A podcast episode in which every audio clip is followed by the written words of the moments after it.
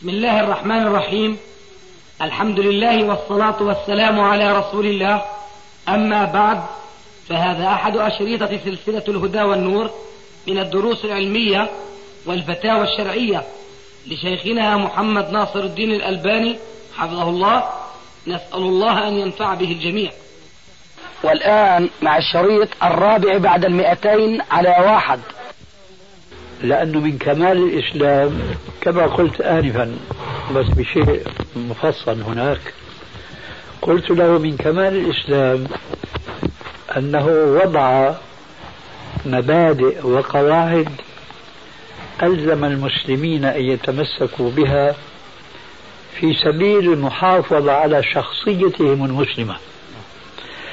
فهو الشارع الحكيم كما عالج أمراض القلوب والنفوس المطوية في الأبدان كذلك عالج الظواهر التي يظهر بها المسلمون في أبدانهم وفي منطلقهم في حياتهم.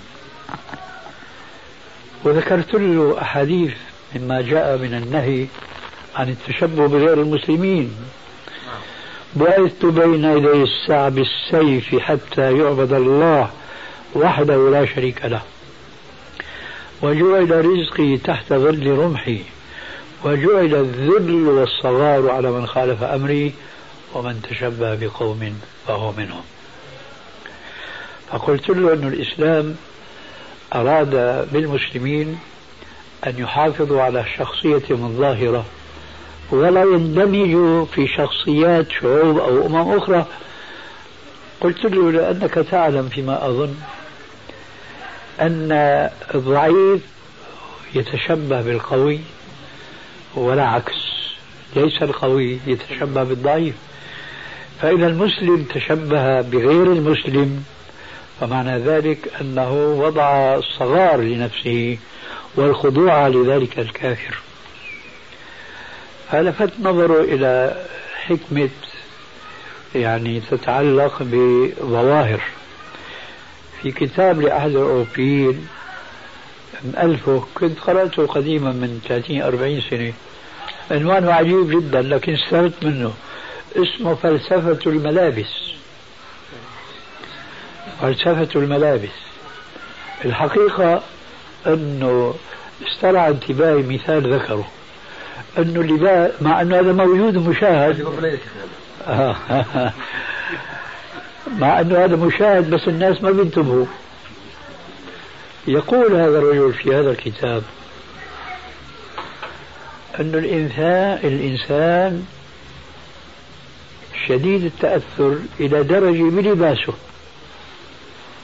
بيتأثر بلباسه.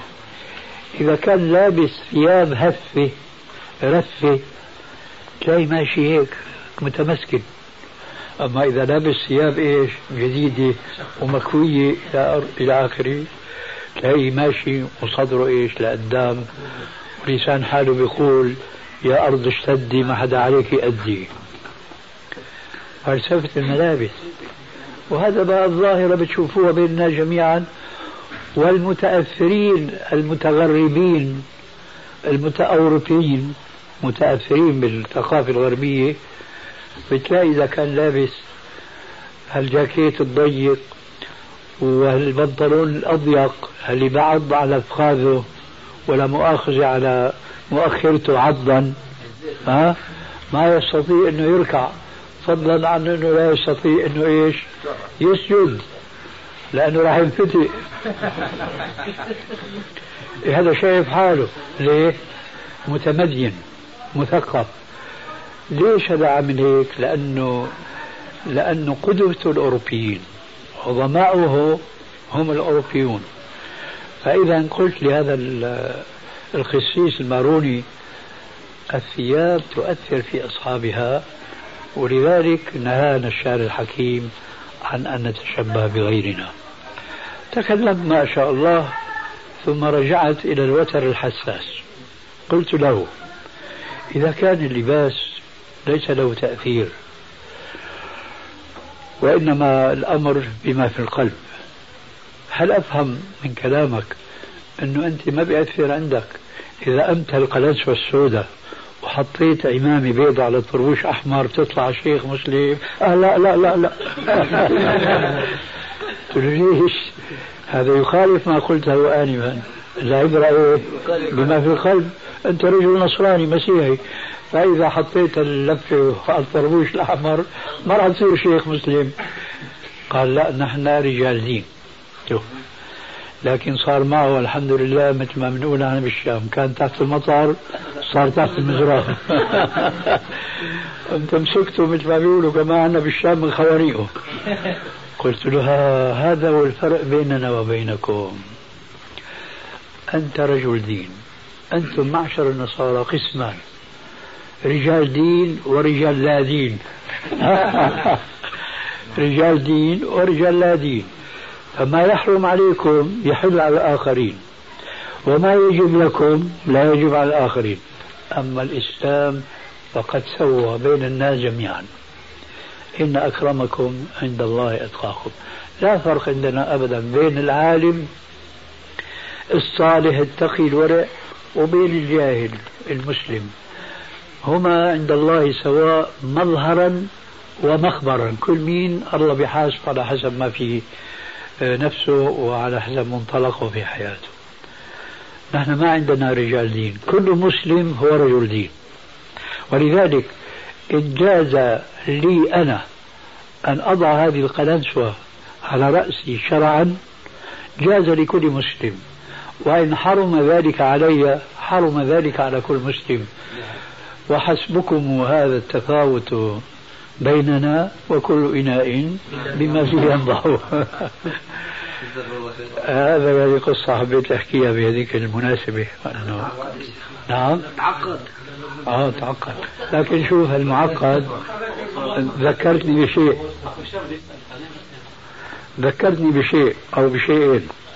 بعد ذلك جرى الحديث بينه وبينه في التثليث تبعهم يومئذ شوف الشيء بالشيء بتذكره. يومئذ كان الإنجليز دخلوا سوريا بعد الفيشيين الفرنسيين. المهم الإنجليز أتوا بجنود من جنود بعض المستعمرات من جملتهم جنود لبنانيين. كان في بالقطار جندي بريطاني لبناني. لما كنت أنا عم أتناقش مع المسيحي هذا في التسليح شو قال هذا الجندي المسيحي اللبناني؟ قال له والله يا أبونا بدك الحق أنه كلام الشيخ صحيح. إيه، نعم. الشاهد القطار كان ينطلق بنا إلى مضايا تقريبا في خمسين كيلو متر ما شعرنا بالمسيرة هذه أبدا. لما لما قاربنا من النزول بعض إخواننا ذكروني أنه هي حالك بدنا ننزل هلأ. تعلق الرجل بي وقال لي لو إنك في يعني تمشي معنا إلى بيروت حتى إيش نتمتع بحديثك وكذا إلى آخره. قلت أنا في نفسي سبحان الله. لو جلست مع شيخ من إخواننا المسلمين كان بينفجر القطار بنا. هذا رجل نصراني بيتمنى ان يطول إيش المشوار لحتى نتم معه في حديث. شيء مؤسف جدا. نعم؟ تعلم على كل حال القصد يعني الأسلوب يختلف. الأسلوب يختلف. نعم شوف ما في فرق بين المسيح والنصراني. نعم. اخونا اخونا أبو الجديد شوية إيه اهلين تفضل. في حالة دخول جماعة بعد انتهاء الصلاة من الجمع في حال الجمع هل يجوز انهم يجمعوا؟ لا. اولا هذه المسألة أو هذا الجواب مبني على مسألة تقع دائما في كل حال وفي الحالات الطبيعية وهي عقد جماعة ثانية وثالثة في المساجد. هذه الجماعات غير مشروعة. مجرد ما يصلي الإمام الرسمي المكلف من الدولة أن يؤم الناس انتهت الجماعة. فليس هناك جماعة ثانية؟ بمعنى إذا دخلت المسجد وقصدك تصلي مع هذه الجماعة لأمر ما وإذا الإمام سلم. ما بدك تنتظر هيك وهيك تلتفت تشوف واحد اثنين تلملموا معك تصلي بهم. جماعة لا بدك تصلي وحدك. فما بيجوز عقد جماعة ثانية وثالثة.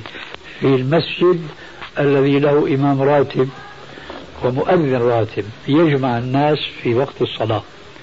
بناء على هذا كان الجواب ما سمعت. ما بيجوز ولو ما جمعوا. بدهم يصلوا صلاة الوقت يعني.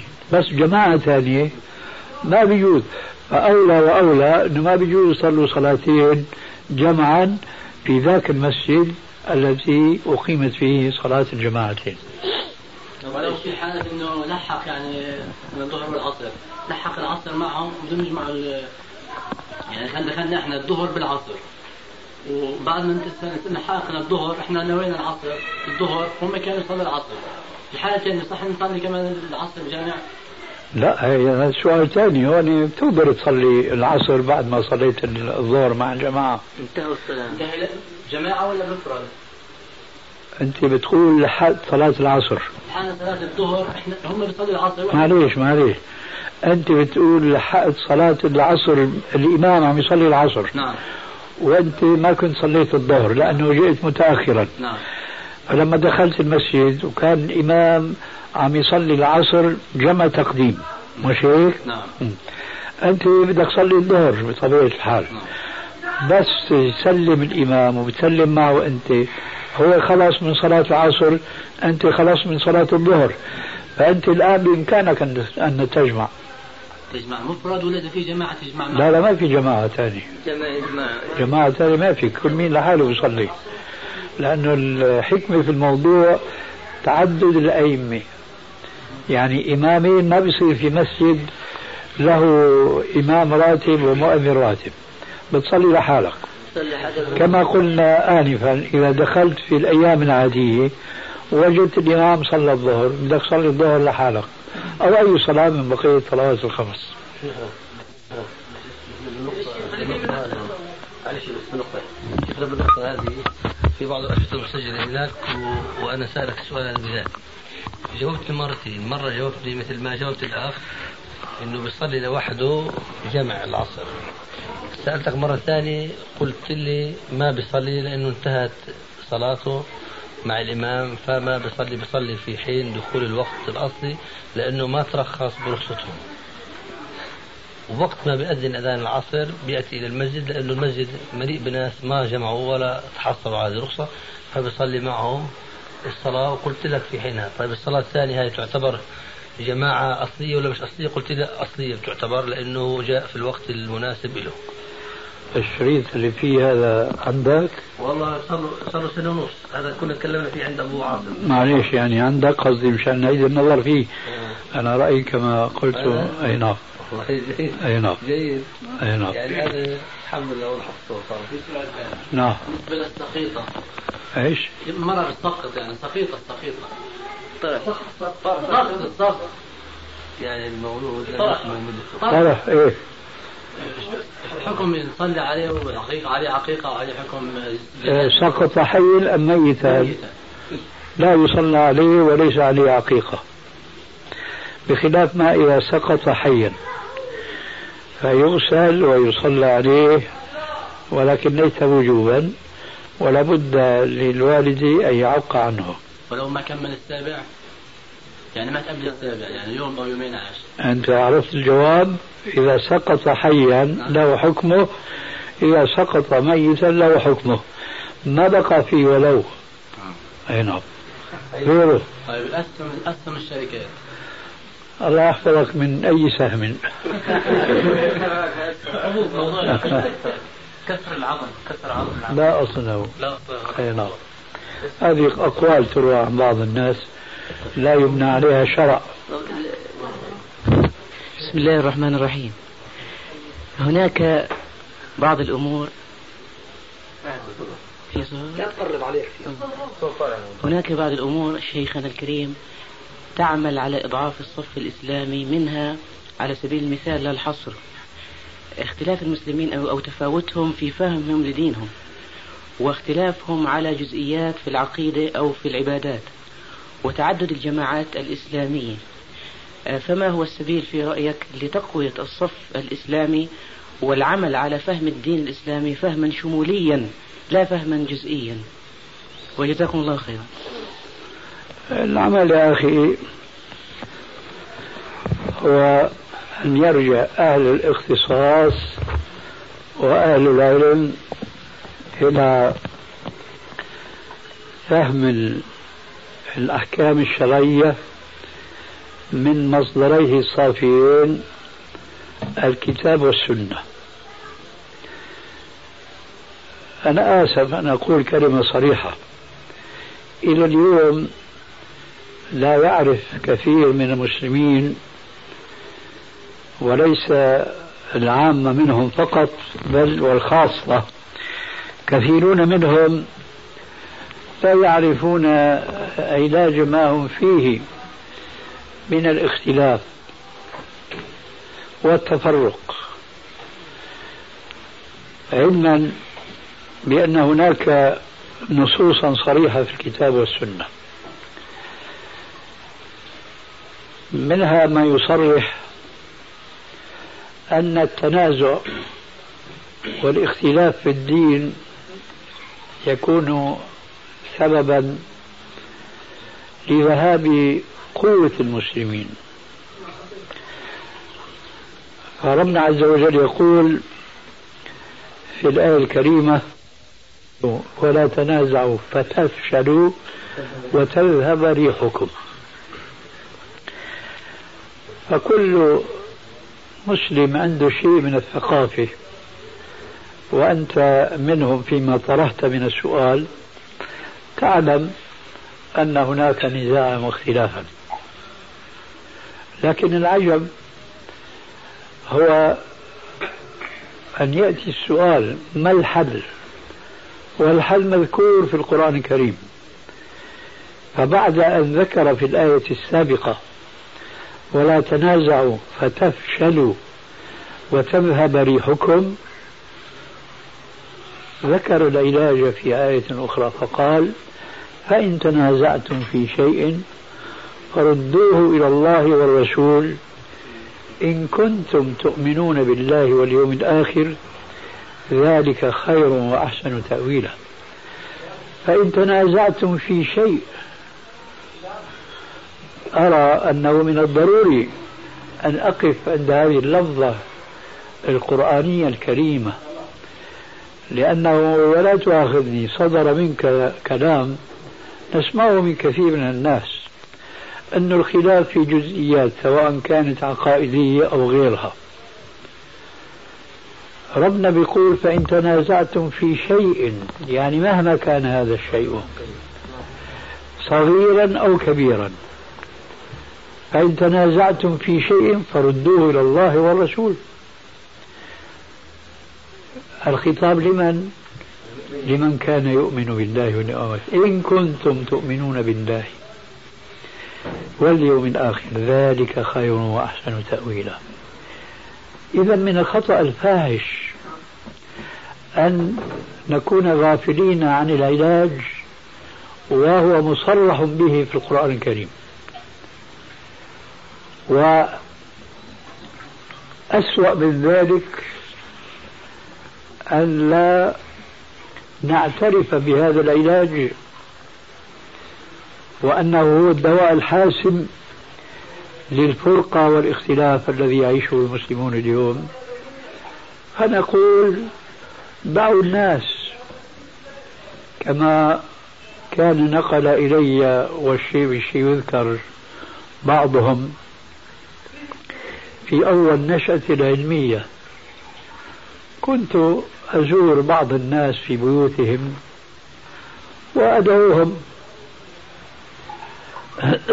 ذهبت إلى أحدهم فوجدت خزانة نحو هذه فوقها العود. فعرفت انه رجل عويد. عويد. آه عويد. فبحثت معه هذا الموضوع ونصحته قلت له يا أخي هذا حرام لا يجوز ماذا يفعل هذا عندك إلى آخره؟ قال لي الشيخ الفلاني يقول أنه هذا جائز. وبعض المشايخ يستعملون الطبل بالذكر ونحو ذلك. فتكلمت معه كثيرا في ذكر بعض الطرقيين والصوفيين والى اخره فيما بعد ولسنا في هذه المسألة طبعا إنما الشاهد لي اجتمعت مع الشيخ الفلاني وذكرت له بعض كلامك. فكان من جواب الشيخ أنه والله هذا كلام صحيح لكن الرسول قال دعوا الناس في غفلاتها. وأنا يومئذ ناشئ جديد ما عندي ولا علم بطبيعة الحال موجود عندي. هذا صحيح وهذا حسن وهذا ضعيف وهذا موضوع وإلى آخره. أشكل علي الحديث. لأنه لو أخذنا الحديث على الأقل على الظاهر وهدمنا الإسلام كله. شو معنى الأمر معروف والنهي عن منكر؟ إذا كان الرسول يقول دعوا الناس في غفلاتها سهرت تلك الليلة ما سهرت عند هذا الرجل ورحت على البيت ما قدرت نام إلا بدي فتش عن هذا الحديث. وسرعان ما وجدته. وإذا الحديث سبحان الله موجود في صحيح مسلم بزيادة وبدون غفلاتها. لفظ الحديث في صحيح مسلم دعوا الناس يرزق الله بعضهم من بعض. حرف هذا الحديث حذفوا منه الجملة الأخيرة يرزق الله بعضهم من بعض وحطوا بدالها في غفلاتها. فانعكس الحديث. كان الحديث مقبولا متجاوبا مع أحكام الشريعة كلها صار مرفوضا. دعوا الناس في غفلاتها. فأنا أشد ما يؤلمني أنه الدواء موجود في القرآن الكريم. فإن تنازعتم في شيء فردوه إلى الله والرسول. إن كنتم تؤمنون بالله واليوم الآخر ذلك خير وأحسن تأويلا. إذا كان بعض الناس ومن الدعاة غافلين عن هذا النص وعن هذا العلاج لكن المشكلة الكبرى أنهم إذا ذكروا فلسان حالهم يقول ما قال ذلك الشيخ بلسان قاله. دعوا الناس في غفلاتها لكن بعبارة أخرى. يقول هذا مو وقتها مو وقت إثارة الخلافات والمسائل هذه الخلافية وبعضهم بسميها جزئية وبعضهم بسموها إيش؟ قشور. وعليكم باللباب واتركونا من القشور. هذا بيجوز هذا ما بيجوز هي سنة هي بدعة إلى آخره. إذا شو معنى قوله تعالى؟ فإن تنازعتم في شيء التنكير هنا في اللغة العربية يعني إيش؟ الشمول أي شيء كان. فما بالك يا أخي وأنت جاء في سؤالك ولو في العقيدة؟ كيف نترك الناس لا يفهمون العقيدة فهما جيدا ها نحن نقول لك يعني آه، جدلا مش عقيدة. من لك نترك الناس الآن وخلافهم مع الكتاب والسنة في المسائل الأحكام الشرعية. لكن في العقيدة نتركهم كيف؟ العقيدة هي نجاة المسلم. أول العقائد هو التوحيد. فما بالك إذا كان المسلمون إلى اليوم لا يعرفون التوحيد؟ ما بالك وأنت تعلم أن كثير من الناس الذين إذا نظر الناس إليهم نظرة ظاهرية ونحن منهم نقول إنه هذول والله متعبدين أكثر منا. لأنه بيصوموا اثنين وخميس وربما بيصوموا يوم يفطروا يوم إلى آخره ونحن مو هيك. وبيقوموا بالليل وبيصلوا والناس نيام ونحن مو هيك. لكن مع ذلك يذهبون ويستغيثون بالأموات. وبالأولياء والصالحون والصالحين وبيصلوا عند قبورهم. شو فائدة هذه الصلاة وهذا الصيام؟ وهم كما قال رب العالمين وما يؤمن أكثرهم بالله إلا وهم مشركون في القرآن الكريم. هذه الآية إلى اليوم لا تسمع أحدا يثيرها على المسلمين. مع أن المسلمين واقعين فيها. فلمن أنزلت هذه الآية؟ كثير منهم يقولون هذه مقصود فيها المشركين الأولين. نعم مقصود بها المشركون الأولون لكن لماذا حكاها رب العالمين؟ أليس عبرة لنا؟ كما قال قد كان في قصصهم عبرة لأولي الألباب. فربنا بيحكي أحكام وقع فيها المشركون من قبل. والأمم من قبل لكي لا نقع نحن في مثلها. فإذا نحن أردنا أن نترك المسلمين على ما هم فيه من الانحراف عن الكتاب والسنة. كيف يكون اتفاق ربنا لما قال يا أهل الكتاب تعالوا إلى كلمة سواء بيننا وبينكم ألا نعبد إلا الله. ولا إيش؟ ولا نشرك به شيئا ولا يتخذ بعضنا بعضا أربابا من دون الله. ترى تعالوا إلى كلمة سواء. ألا نعبد إلا الله. بفهم ولا بدون فهم؟ لا شك في فهم. فما بالك اليوم أكثر المسلمين؟ ومنهم بعض الخاصة لا يفقهون معنى هذه الكلمة الطيبة. إذا بارك الله فيك. لا تغتر لمن يقول المسلمين اليوم مشكلتهم ما يتحمل إثارة إيش الخلافات في الأحكام وفي العقيدة. لازم نتفق. على ماذا نتفق؟ إذا ما اتفقنا على الشهادة الأولى بالفهم الصحيح فعلى ماذا نتفق؟ ما يجوز يا أخي أن ندع الناس هكذا في جهلهم وفي ضلالهم لا سيما وقد قال عليه السلام إن الإسلام بدأ غريبا وسيعود غريبا فطوبى للغرباء. من هم الغرباء؟ وعليكم السلام ورحمة الله وبركاته. لقد وصفهم الرسول عليه السلام بقوله هم الذين يصلحون ما أفسد الناس من سنة من بعدهم. هم الذين يصلحون ما أفسد الناس من سنة من بعدهم. كثير من الناس اليوم يريدون أن يدعوا كل شيء على ما هو عليه. لا يريدون الإصلاح. وبعضهم يقول قولة حق وهي أننا إذا أردنا أن نقيم الدولة المسلمة فيجب أن نوجد القاعدة. ما هي القاعدة؟ القاعدة أن نربي جيلا من المسلمين فاهمين العقيدة الإسلامية والأحكام الشرعية فهما صحيحا ومطبقين على أنفسهم هي هي بتكون القاعدة التي يمكن أن تقام عليها الدولة المسلمة التي ينشدها كل مسلم غيور على دينه مع اختلافهم في الطريق الذي ينبغي سلوكه حتى تقوم الدولة المسلمة.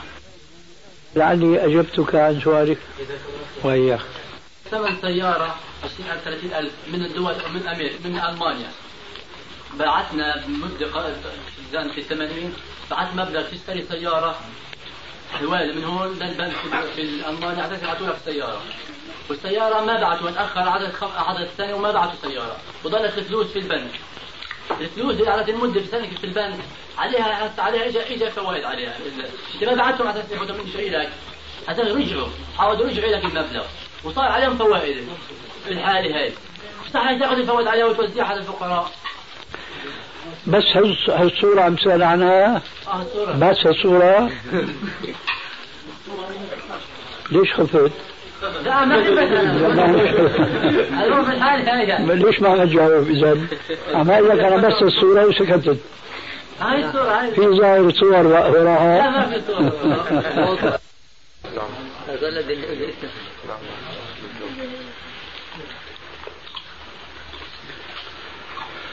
بريد قبل ما جاوبك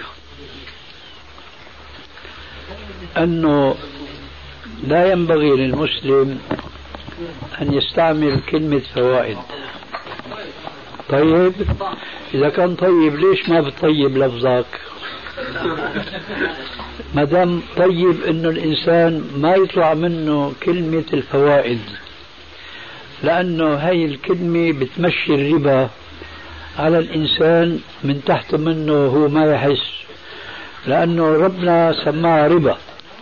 ونحن الآن بصفتنا شعب مسلم نادر جدا جدا جدا أن تسمع مسلم بيقول شو حكم آخذ الربا؟ أبدا إلا ما ندر. لكن شو اللي تسمع دائما دائما دائما أبدا؟ فوائد فوائد. شايف كلمة هاي. لذلك أعظك ونفسي وغيرك أنه ما تستعملوا اللفظة هذه إطلاقا. قولوها ربا. لأنه أولا هذا التعبير الإسلامي وثانيا تعبير الكفر هذا هو مشان يسلكوا ربا بين المسلمين. بعد هذه المقدمة أقول إذا كان مرسل الأموال إلى مثلا ألمانيا أو أوروبا بصورة عامة مشان شراء السيارة.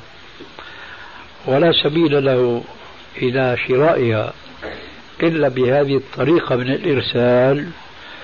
ثم تكومت الربويات. أصحاها مش الفوائد؟ ما. تكومت وتجمعت. حينئذ هذا المسلم له سبيل من سبيلين. إما أن يحقق في نفسه قول ربه فإن تبتم فلكم رؤوس أموالكم لا تظلمون ولا تظلمون. وهذا بالطبع آه، بيتوجه مباشرة إلى المرابين. مش مأخوذ منهم المال بطريق الربا لكن السنة تبين أنه لا فرق بين الذي يأكل الربا وبين الذي يطعم الربا. فقد قال عليه السلام لعن الله آكل الربا وموكله وكاتبه وشاهديه. الذي يضع ماله في البنك ليس خيرا من البنك بل هو آه، حجر أساسي في البنك. بدليل الواقع أن الذين يتعاملون مع البنوك لو في ليلة لا قمر فيها سحبوا رؤوس أموالهم ماذا يصيب البنك؟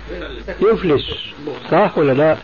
إذا الذين يتعاملون مع البنك هم اللعنات تنصب عليهم قبل البنك نفسه لأنه هن اللي أوجدوا البنك لولاهم ما كان لهم وجود. فلعن الله آكل الربا وموكله وكاتبه وشاهديه. لذلك هذا المال وهو الربا هل يتوفر عندهم بعد السنة اللي حكيتها؟ سبيل من سبيلين. إما أن تأخذ رأس مالك وتنجو بنفسك وفي هذه الحالة ستغذي البنك بالمال الحرام وهذه مشكلة أيضا. وإما في حالة أخرى إذا كنت أهلا لها ولا تخشى على نفسك منها أنه هذا الربا تأخذه مع رأس مالك وتضعه جانبا إلى أن تتمكن من صرفه في المرافق العامة وليس في فوائد شخص أو أشخاص ذاتية. يعني لا يجوز إعطاء هذا المال اللي هو ربا إلى فقراء ينتفعون كل واحد منهم لشخصه وإنما يصرف هذا المال في المرافق العامة. المقصود بالمرافق العامة هو أي شيء يشترك في الاستفادة منه عامة الناس مش شخص أو أشخاص معينين. مثلا هناك آه، قرية أو محلة تحتاج إلى طريق تعبيد طريق من الطرق الوعرة فيصرف هذا المال في تعبيد هذا الطريق. هناك قرية أو حارة أيضا بحاجة إلى ماء سبيل. فيسحب ماء سبيل لعموم الناس للدواب لدي إلى آخره. وعلى ذلك فقس. هذا مال وسخ. ولذلك عم نقول لا يصرف إلى أشخاص معينين وإنما إلى مرافق عامة. وضربت لك بعض الأمثلة.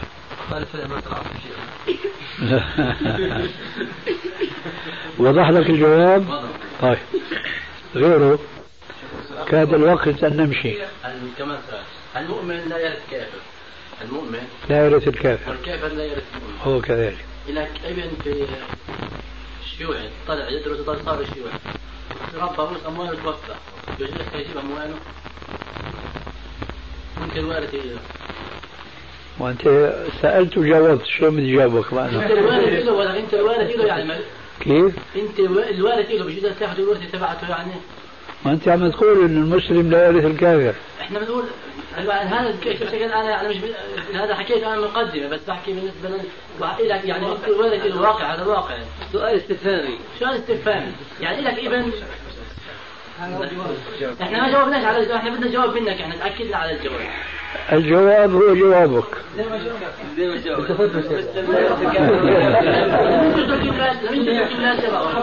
والله يطول بالك. المال تبعه اسمع يا أخي. أنت الآن ورطت حالك. ليش ليش قلت لي لا يا أخي؟ ليش ما قلت لي كيف؟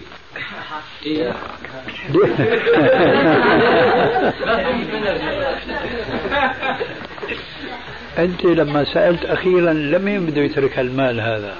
ورطت حالك. ليه؟ لو أنك سألت سؤال آه، ولد شيوعي كافر مات هل يرثه أبوه المسلم؟ كنت ما ورط حالك. ما لا ما خلصنا. إحنا بدنا ناخذ دروس من أخطائنا حتى ما تتكرر منا.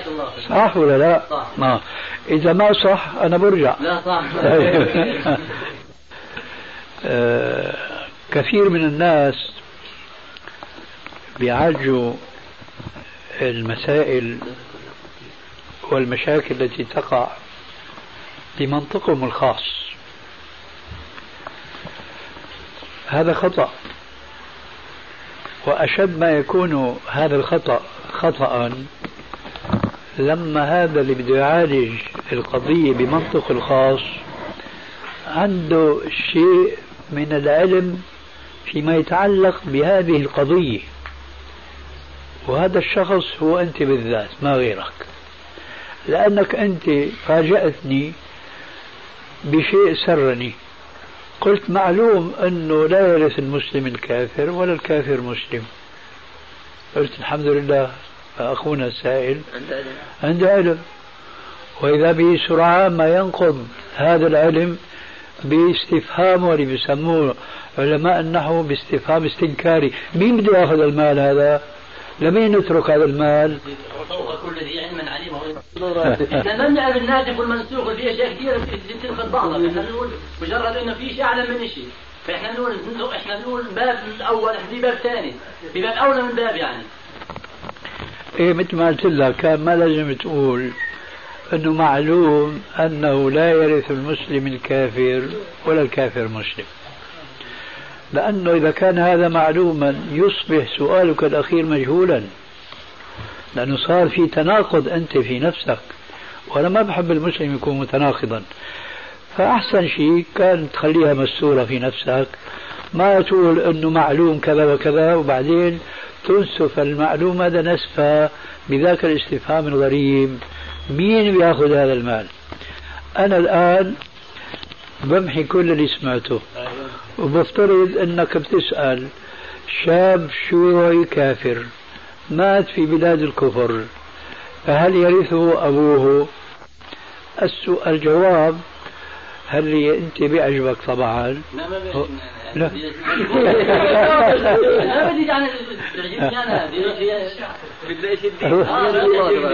الله يهديك. بيعجبك يعني ليكون نابع عن علم. وعن فهم صحيح. مو يعني راح أعطيك جواب يعجبك يعني ويخالف الشرع. هي لا تطمع فيها تسمعها. لا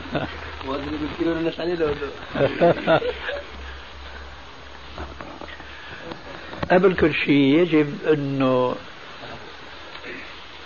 آه، ما نحضر في نفسنا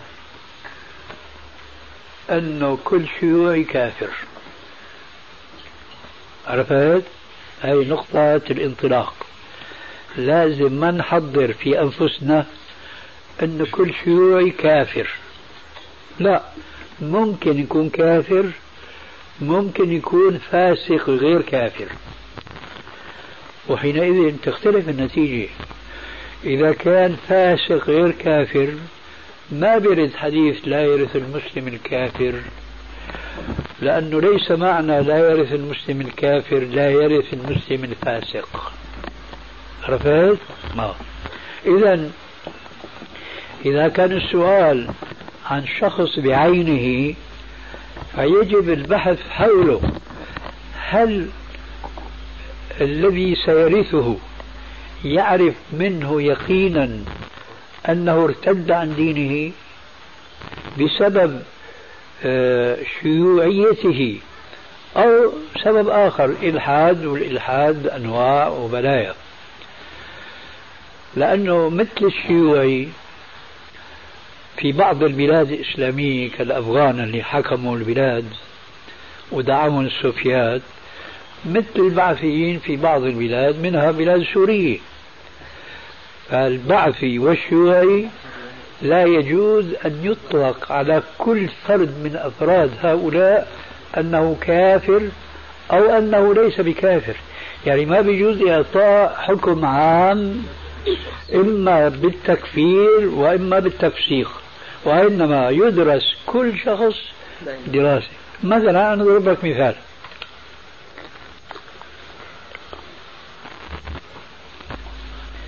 شيوعي شيوعي لكن بيصلي. كيف يجتمعان؟ آه هون بقى بدك تاخذ تنبيه أنت. إنه هذا اللي عم يصلي. إما أنه يصلي عن عقيدة حينئذ هذا ليس شيوعيا كافرا. أنا ما بقول ليس شيوعيا. إذا كان شيوعي يتبنى نظام السوفياتي هذا الكافر الضال ما بقدر أقول مو شيوعي لكن الشيوعي عندي مثل البعثي بينقسم قسمين. شيوعي كافر بعثي كافر. شيوعي غير كافر بعثي غير كافر. فإذا رأيت أو رأيت شيوعيا يصلي وكنت مقتنعا أن صلاته ليس نفاقا هذا ما بيجوز تكفيره. حسبك أن تضلله لأنه يتبنى نظاما لمعالجة الاقتصاد في الحياة الدنيوية هنا غير نظام الإسلام. فهذا أحد رجلين والغالب أكثر هؤلاء هم جماعة جهلة ما عرفوا من الإسلام إلا شيئا قليلا إلا هالصلاة اللي بيصليها وربما يصوم أو ما بيصوم الله أعلم. هؤلاء يجهلون أن الإسلام جاء بكل النظم التي آه، لا تصلح الحياة إلا بها ولا توجد مثيل لها عند الكفار وأصحاب المبادئ الأخرى. لكنهم يجهلون لا يعرفون هذه الحقيقة. ثم ثم هؤلاء الشباب يصيبهم ما أشار إليه الشاعر ولو في غير هذا المجال قال أتاني هواها قبل أن أعرف الهوى فصادف قلبا خاويا فتمكنا فاضي. ها؟ فاضي. فاضي. هذول الشباب فاضيين مش دارسين نظام الإسلام في الاقتصاد في الاجتماع في السياسة في, إلى آخره. سمعوا شيء ذهن فاضي أعجبوا به تبنوه. لكن هم لا يعلمون أن هذا الذي تبنوه منافي للإسلام معارض للإسلام بدليل أنه لا يزال يعمل بالإسلام الذي يعرفه شو بيصلي. إذا هذا الشيوعي الذي يصلي وأنت معتقد أنه لا يصلي نفاقا لأبوه لأخوه لمجتمع لا يعيش فيه وإنما عن عقيدة. إذا هذا ما هو كافر هذا مسلم أما إذا سمعنا منه كلام بيقول الإسلام لا يصلح لهذا الزمان الإسلام أرسل لهذول الجماعة البدو العرب اللي كانوا ما بيعرفوا يتشطفوا ما بيعرفوا يتنظفوا إلى آخره. لذلك ربنا أنزل لهم الطهارة والصلاة وإلى آخره. الآن ماذا في حاجة كل هذه الأشياء هذا خرج من الدين كما تخرج الشعر من العجين. فإذا إذا كان الولد الذي أنت تشير إليه من القسم الأول فهو يورث من أبيه ومن كل وارث له. وإن كان من القسم الثاني فلا يرثه مسلم ولا يهمك بعدين هذا المال شو بصير فيه لأن هذا المال حكم لك رب العالمين أنه حرام عليك. وانتهى الأمر. شوفي عندك. شيخنا. شيخنا جزاك الله كل خير. صيام يوم عرفة إذا صادف السبت. صيام يوم السبت ما خلصنا منه. لا حول ولا قوة إلا بالله.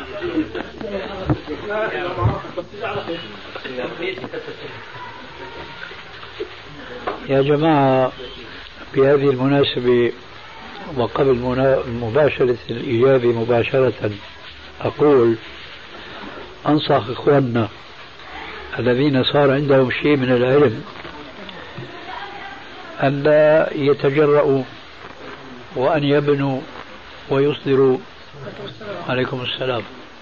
ويصدروا أحكام هي أكبر منهم.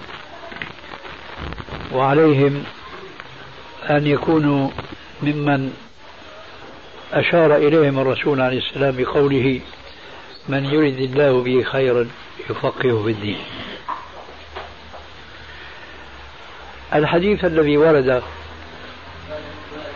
في خصوص صيام يوم السبت بلفظ لا تصوموا يوم السبت إلا فيما افترض عليكم ولو لم يجد أحدكم إلا لحاء شجرة فليمضغه هذا الحديث له جانبان. جانب حديثي وجانب فقهي. الجانب الحديثي يعني هل هو صحيح أم غير صحيح؟ الجانب الفقهي ما دلالته. يمكن لكثير من الناس خاصة طلبة العلم وبصورة أخص الذين تعجبهم نفوسهم ويظنون أنهم صاروا في منزلة من يفتي بأنه يجوز أو لا يجوز. هؤلاء ربما يكون لهم بعض العذر وليس كل العذر أنه يقولوا لا هذا الحديث ما بدل أنه إذا صادف يوم السبت يوم عرفة أو يوم عاشوراء أنه ما بيجوز نصومه هذا لهم بعض العذر وليس لهم عذر.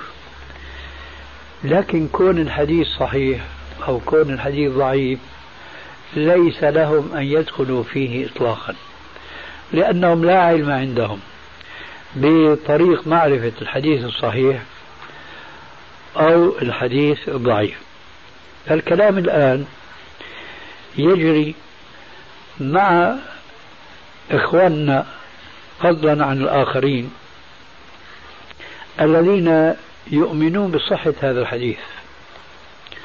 وإذا كان أحد عنده شيء من الدراسة الحديثية وبيقول لا هذا الحديث غير صحيح حينئذ نفتح صحيفة جديدة وندرس الحديث على ضوء قواعد علم الحديث. لننظر هل قولنا بأن هذا الحديث صحيح صحيح أم قولهم بأن هذا الحديث غير صحيح هو صحيح أما أما إذا كان البحث يدور على أساس أن هذا الحديث صحيح وهو صحيح لا شك ولا ريب فيه حينئذ يسهل بيان خطأ أولئك الناس كل الناس سواء كانوا مقلدين أو كانوا متبعين كإخواننا السلفيين أو غيرهم من السهولة بمكان أن نفهمهم أن هذا الحديث نص قاطع لا يقبل التأويل في أنه إذا صادف يوم السبت يوم عاشوراء أو يوم عرفة أنه لا يجوز صيامه. وهاكم البيان. سمعتم الحديث آنفا بعد أن نهى الرسول عليه السلام عن صيام يوم السبت استثنى. فقال إلا فيما افترض عليكم. وحينئذ صار عندنا نهي عن صيام يوم السبت. يعني بنلخص الحديث ما نروي بتمامه ناخذ خلاصته.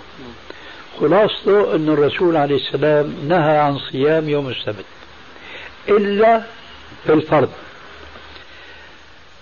فإذا قال قائل كما نسمع لا وإلا في عاشوراء. استثناء ثاني وإلا في عرفة وإلا في أيام البيض. الله أكبر. أنا لا أتصور مسلما آه، يدري وينتبه لما يخرج من فمه أنه يتجرأ أن يقول هذا الكلام. رسول الله يقول لا تصوموا يوم السبت إلا فيما افترض عليكم ويرحمك الله. وهو بيقول إلا كذا وإلا كذا وإلا كذا. هذا أليس استدراكا على رسول الله؟ أليس معنى ذلك؟ لا سمح الله أن هذا الذي يقول هذا الاستدراك الثاني والثالث والرابع لسان حاله يقول الرسول مش عارف يحكي. مش فصيح. مش فصيح. مش عارف يحكي. لأنه جاب نهيا عاما واستثناء واحد وكان عليه أنه يجيب كلمة تشمل هالأنواع وهالمستثنيات الأخرى اللي عم يقولوها هذول الجماعة. تصور طالب العلم العاقل المتجرد عن الهوى تصور لهذا الكلام يكفي له أن يقول تبت إلى الله ورجعت إليه مما كنت أقول. وصدق رسول الله حين يقول لا تصوموا يوم السبت إلا فيما افترض عليكم. بعد هذا البيان نأتي بصورة سترون هؤلاء المتحمسين لهذه الاستثناءات الثلاثة. وأقولها بعبارة أخرى المستدركين على رسول الله. سيتراجعون في مسألة أخرى. نقول لهم إذا صادف يوم عيد يوم السبت هل تصومونه؟ يوم يوم النحر وثلاث أيام بعد منه. لابد في سنة من السنين صدف أنه في يوم تنين مثلا.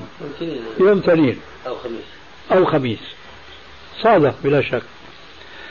هل نصوم يوم الاثنين إذا صادف يوم عيد؟ سيكون الجواب بالإجماع. لا. سنقول لهم لماذا بيقولوا لك هذا منهي عنه؟ شو الفرق بين صيام يوم السبت هو منهي عنه وبين صيام يوم عيد من أيام العيد صادف يوم الاثنين وهو مرغوب في صيام يوم الاثنين مرغوب في صيام يوم الخميس لكن لما وافق ظرفا نهي عن صيامه لما صادف يوما نهي عن صيامه شو كان موقف العلماء؟ غلبوا النهي على الإباحة. فقالوا لا نحن ما بنصوم الخميس والاثنين لمصادفة هذا اليوم أو ذاك ليوم العيد وهو منهي عن صيامه.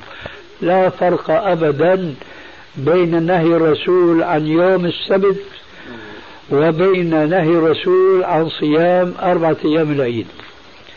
فما الذي ما هي القاعدة التي لجأ إليها؟ هؤلاء الذين يذهبون إلى الاستدراك على الرسول عليه السلام فقالوا بجواز صيام يوم السبت إذا وافق يوما فاضلا كيوم عرفة مثلا. فماذا يقول هؤلاء في صيام يوم الاثنين ويوم الخميس وهما من الأيام التي يستحب صيامها. هؤلاء إن كانوا فقهاء سيجيبون بكلام علماء الأصول. سيقولون لما تعارض النهي مع الإباحة قدم النهي على الإباحة. أيام العيد منهي عن صيامها؟ يوم الاثنين يوم الخميس مباح صيامه مرغوب فيه. فإذا تعارض المبيح مع المحظور قدم المحظور على المبيح. نفس القاعدة نحن طبقناها هنا في صوم يوم السبت. حتى لو بصوم يوم يوم يوم يوم نفس النتيجة يا أخي. نفس النتيجة. يعني مثل ما بيقول ابن حزم الله يرحمه هذا حكم زايد جاء به الشارع. يجب أن نخضع له؟ القاعدة واحدة قدم الحاضر المبيح فيما يتعلق بصوم يوم السبت فيما يتعلق بصوم يوم العيد الحاضر مقدم على المبيح. أخيرا وعليكم السلام. أخيرا نقول شيئا. كثير من الناس يتوهمون أنهم إذا صادف يوم سبت يوم عاشوراء أو يوم من أيام الفضيل أنهم إذا تركوا صيام ذاك اليوم يوم السبت فاتهم خير كبير. صوم يوم عاشوراء يكفر السنة الماضية. صوم يوم عرفة الماضية والآتية. كيف نخسر هذه الفضيلة وتلك؟ الجواب لو كانوا يعلمون في قوله عليه السلام من ترك شيئا لله عوضه الله خيرا منه. نحن ما صمنا يوم السبت ليش؟ زهدا في صيام يوم عرفة وفي صيام يوم عاشوراء وفي صيام يعني أي يوم فضيل من أيام البيض مثلا ليس زهدا. وإنما طاعة لله ورسوله. إذا صدق فينا هذا الحديث. من ترك شيئا لله شيئا هنا مثل شيئا في الآية السابقة؟ فإن تنازعتم في شيء فردوه الله ورسول من ترك شيئا مطلق أي شيء من هذه الأشياء تركنا صيام يوم السبت مع أنه صادف يوم عرفة. لماذا؟ لله لأنه نهانا عليه لسان نبيه. إذا نحن خير من أولئك الذين صاموا يوم عاشوراء وإن شاء الله استحقوا أن يغفر الله لهم إيش السنة الماضية والسنة الآتية. نحن الذين نستحق إن شاء الله بنص هذا الحديث. نحن عملنا بحديثين. حديث فيه فضيلة وحديث فيه نهي. هم عملوا بحديث فيه فضيلة وأعرضوا إيش؟ عن الحديث الذي فيه نهي. وهذه ذكرى وذكرى تنفع المؤمنين نعم. الأعراف في خلاف طويل عند علماء المفسرين وأنا ليس عندي رأي بات في الموضوع ولذلك